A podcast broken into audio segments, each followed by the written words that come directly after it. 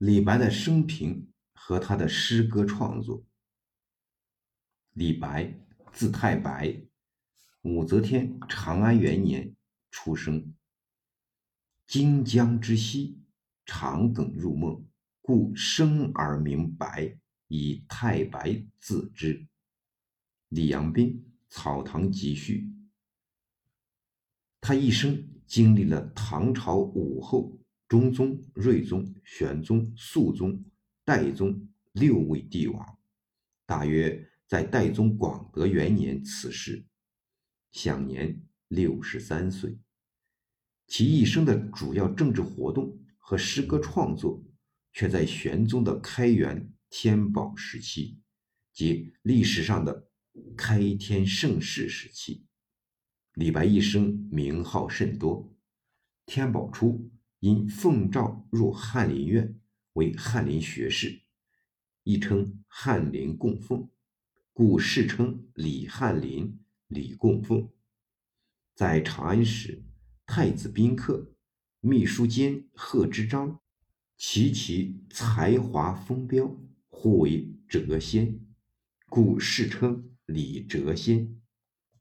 中年以后，李白屡自号清廉居士，故世称李清廉。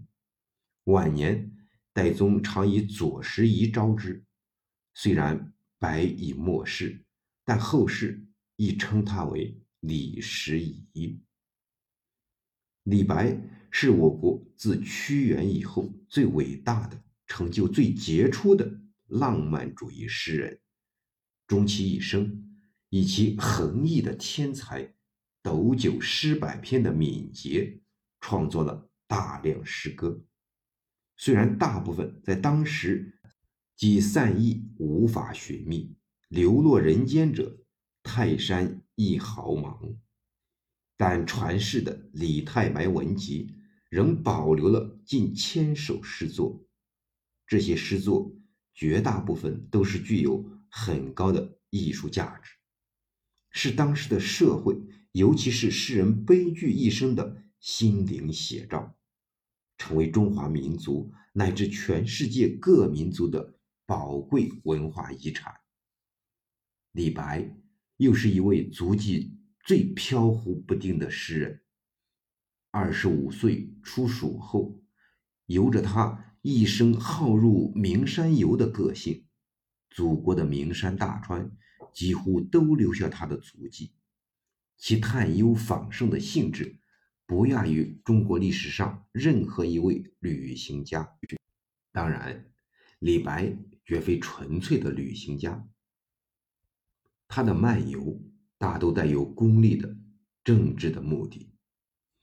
李白的诗歌既是他游历足迹的记录，也是他政治追求。实现理想抱负的心灵历程的记录。以知人论事而言，研究李白的诗歌，第一步应先了解他的生平，也包括他的家世等。